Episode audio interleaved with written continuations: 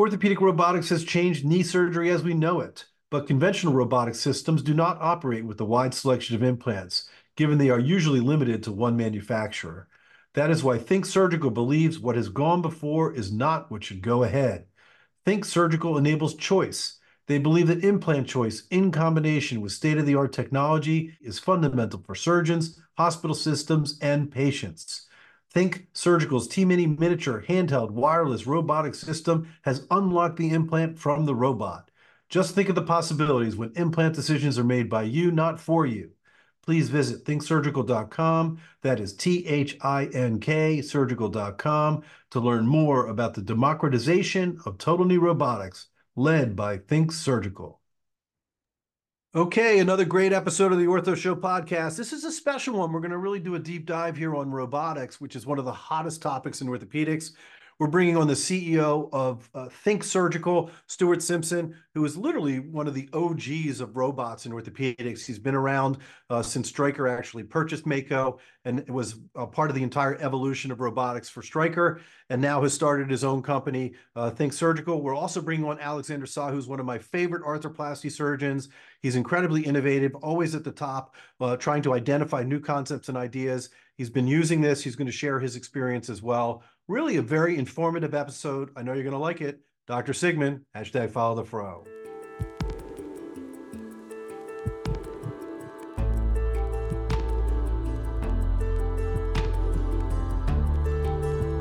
From Medical Media, this is The Ortho Show.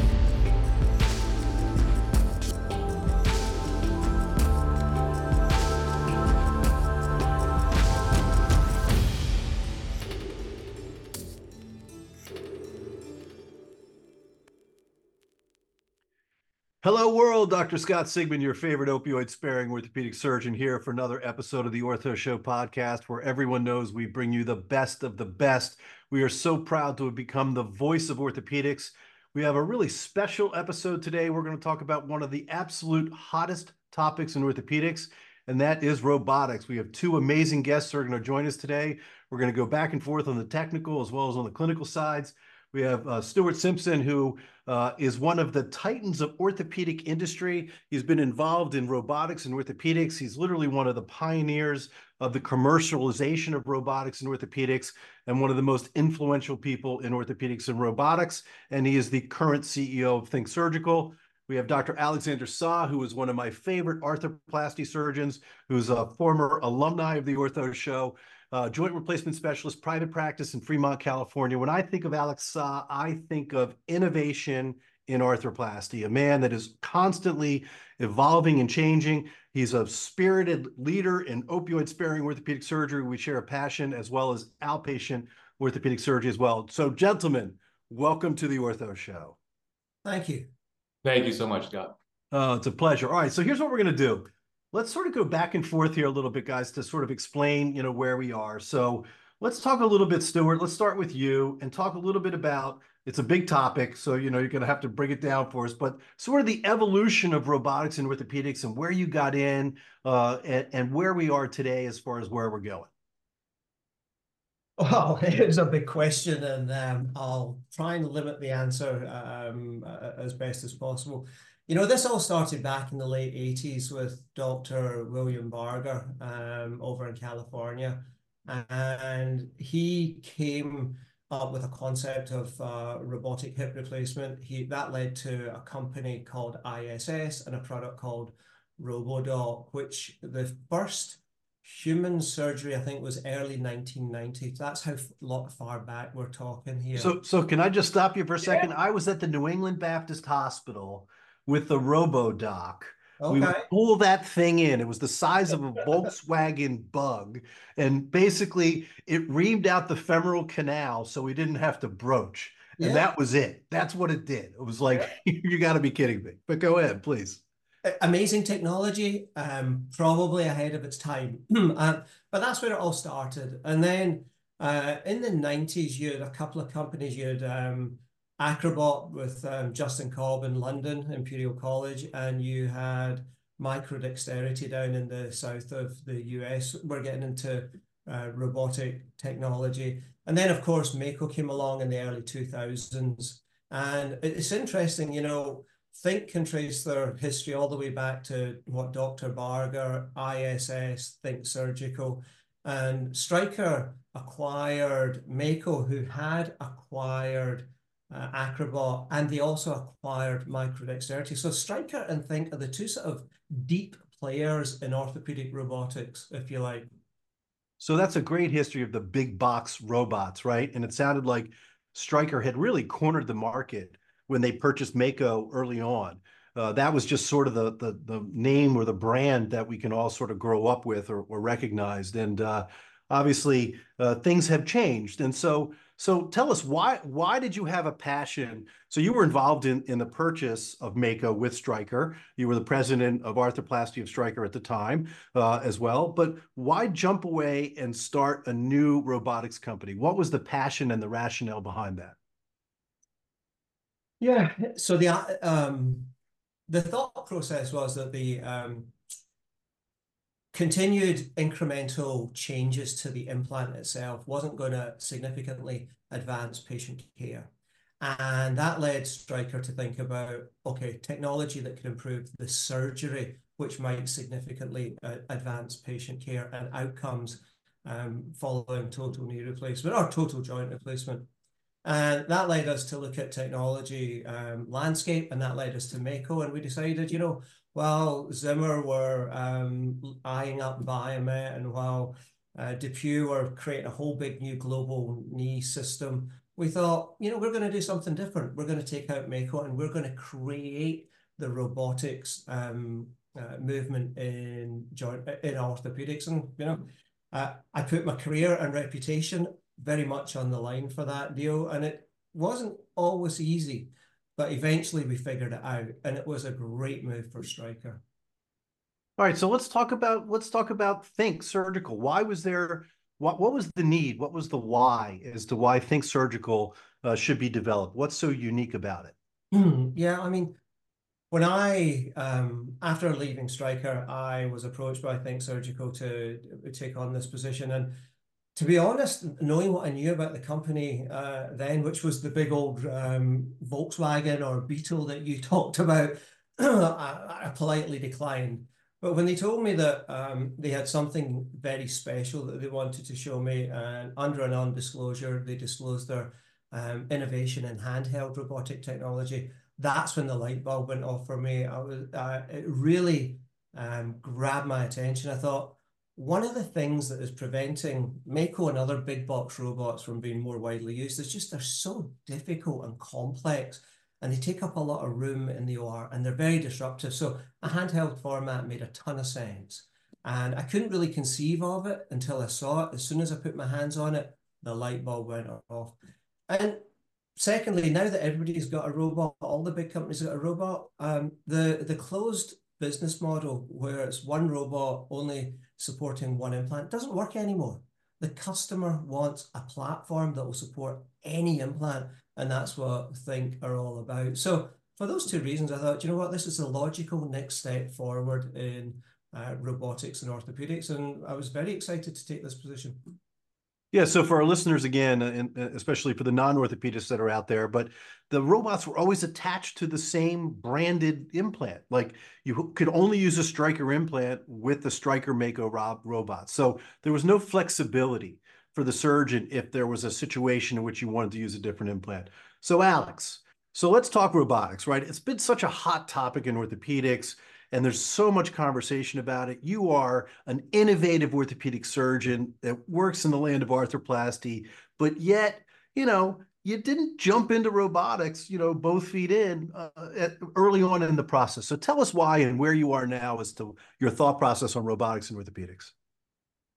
You're right. I was hesitant to bring on robotics immediately. Mako developed here in our in the Bay Area, so Silicon Valley, we're in the heart of technology. So Mako came to us in their very early stages, and they showed us their platform and they gave us their pitch. And early on, as many joint surgeons know, their pitch was sort of bring it in your practice and it will bring in patients. Whether the technology actually does anything better for the patient, as Stuart had mentioned, was somewhat more controversial, had not been studied. And so early on, I wanted to see really was this technology going to achieve the goal that we all want which Stuart said is going to make it something better for our patients, give them a better result or give them a better outcome. And then with time, you saw that robotics wasn't going to go away. It was becoming more prevalent. More and more people are adopting it. But like you, Scott, you're very interested in being cutting edge. You like to bring the newest technologies and techniques to your patients for better care. But at the same time, you don't want to do it just for the sake of doing it, right? You're going to do things that are actually going to have uh, impacts on patients' outcome. And then it, it, eventually developed that these robotic systems may have some of that opportunity. It's interesting to see that I think the initial thoughts of the benefits of robotics have changed greatly. Initially, was accuracy of the cuts or being very precise in where the burr or the saw blade would work. But now I think it's focused more on soft tissue balancing and the overall alignment of the limb and other things. So it's amazing how just over time, even what the purpose of robotics is meant to be has evolved over time. Yeah, again, so for our listeners, right, the whole idea is if you're thinking there's this cool new technology, right, and robots, like it's going to really make the outcomes that much better for me as a patient, right? But we're still sort of, you know, sort of waiting for that. I mean, I know that the data is coming, and there's definitely a sense that you know robotics do help in the process and eliminate outliers and all of those things as well. Now, you're an outpatient arthroplasty surgeon since 2014. I mean, one of the earliest adopters of that. And I see, you know, an ASC, and I think of these big robots moving around inside of a of an outpatient center being sort of complex. Did did the idea of a handheld robot within your ASC and outpatient center that make sense to you? Absolutely, 100%. When you think about the major limitations of prior robotic technologies, it really was footprint it was cost, it was, as you said, limitation to using only one implant. When you talk to patients about robotic technology and you explain to them that you have to use the implant that that robotic technology sells, they suddenly realize, okay, maybe I don't need robots because they don't necessarily want the same joint that everyone else is going to have, the same implant everyone else is going to have. They want to have some individualization as well. So to have a platform where you can use the implant that you want to use as a surgeon opens up many opportunities. And of course, in the ASC, to have something which is smaller footprint and easier to use makes absolute sense.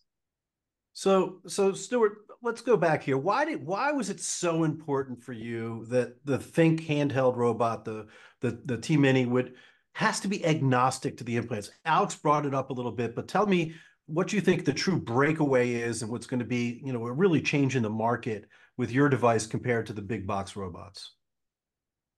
Look, for all of the buzz around robots, starting, I would say, back in 2016 when we at Stryker launched the uh, Mako Knee, that was a kind of killer app, the breakout moment for um, robotics and um, in orthopedics. The, the the buzz, the the attention, the excitement, the uh, uh, just the conversation has accelerated. Uh, but so you would think it was game over. But the reality is the market is about 15% penetrated. In other words, about 85% of the market is still not using robotic technology. And there's a couple of reasons for that, um, Dr. Sigman, and it's very important that we talk about them. One is the uh, acquisition model. If you can only use Stryker's implant with Stryker's robot, you might like Stryker's robot, but really not like their implant. Or it might not be the best implant for the particular patient you want to treat. Or you might like the DePuy implant, but not like the DePuy robot, right? But you have to, you can't choose either of them independently. Think is the only company that allows you to master a robotic technology that you can use any implant that you want that's available in our platform.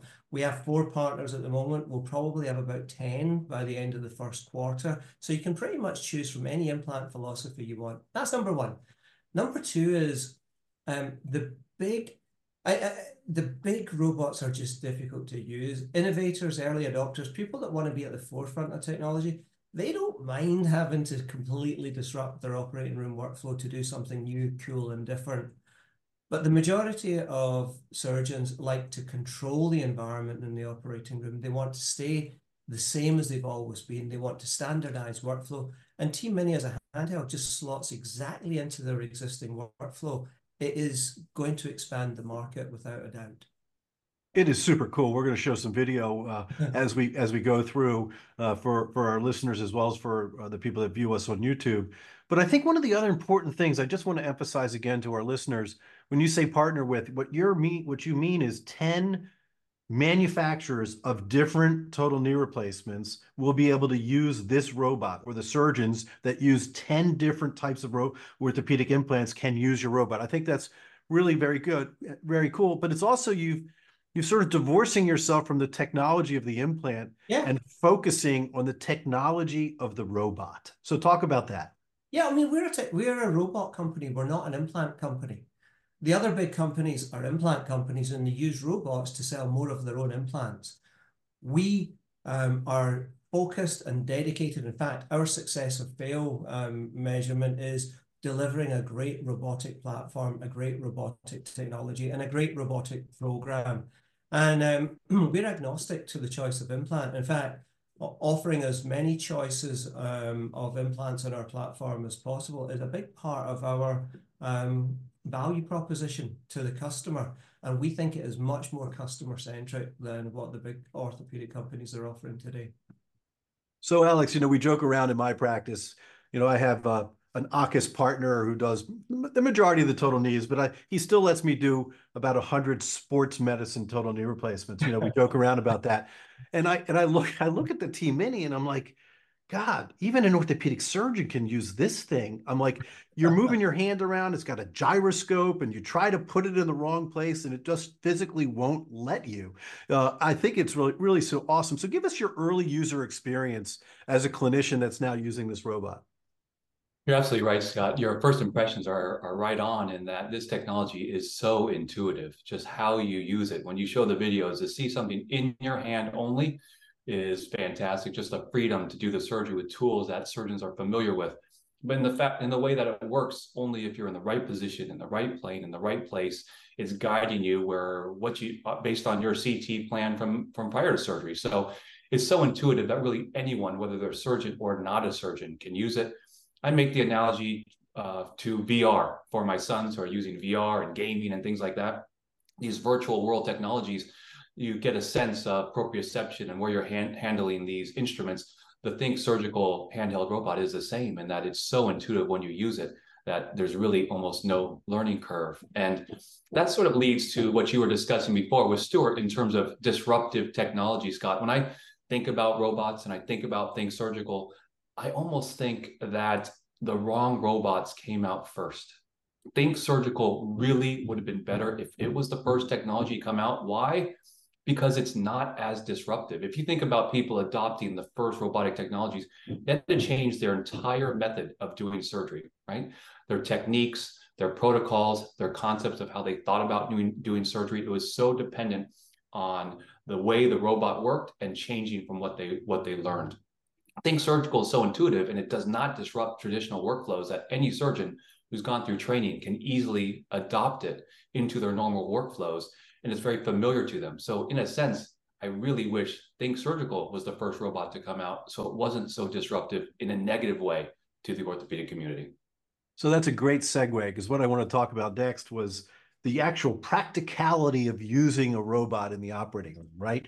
When you first bring in one of these big robots, that's never been to your hospital, your ASC before, the staff is just shaking in their boots. What is this thing? How are we going to be able to use it? So tell us about the practical experience of your staff, because I know you're efficient, Alex. You're doing a lot of cases. You still want to get to the golf course by five o'clock if you can. So tell us about the staff's experience with the robot. You're absolutely right. It's not just about the surgeon, it's about your support team. And if they don't like the technologies, you're not going to be able to use it. We have other two other robotic systems in our hospital, and they can be a challenge because it's a lot more work, a lot more prep time. It slows down the cases, it takes longer to do. So that really is a challenge. With the handheld robotic technology, our team jokingly calls this the naked robot. You don't have to drape it it's very simple. It's sterile. So you have it in your hand and you can use it. So it makes things much simpler for the support team. Very quick setup. And in terms of the use of it, you'll probably see in the video, Scott, that the camera is overhead. So because the line of sight is so good, it's unique with this technology. It's not going to be disrupted with the assistant or the techs or other people in the room. So it makes literally the workflow very similar to our traditional workflow. So the learning curve was maybe a handful of minutes for the first case and then basically time neutral in in a matter of two or three cases. So that's it's really amazing to see how quickly you can adopt it into a efficient program.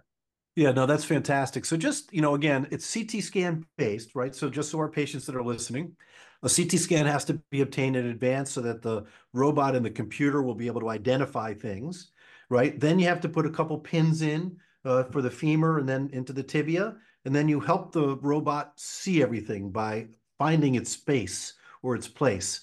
Uh, and then from there, you have a little thing over top of your head and you go to town and you start working and doing your case. Does that sound about right?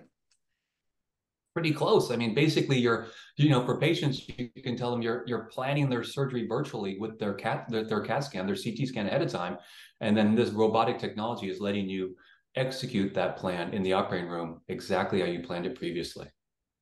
I love it. You know, you were talking about virtual reality. We're going to give a, a shout out to Danny Goel uh, for Precision OS. You know, Stuart, you really ought to think about putting together a module for Precision OS uh, so that those residents and students and everybody starts getting used to the idea and the concept of your robot. I think that would be a, a really cool indication. So, Stuart, so again, for our listeners, I want I want our listeners to know why Think Surgical and TMINI is unique. Give us the exact things that are happening with this process that make it unique on the market.